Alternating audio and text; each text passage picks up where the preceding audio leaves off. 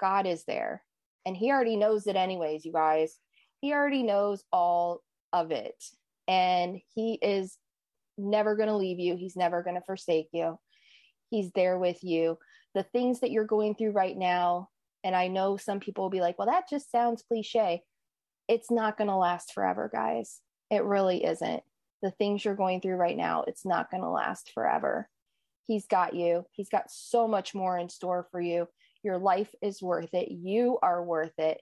You are his son and daughter, and he's got you. And just trust in that.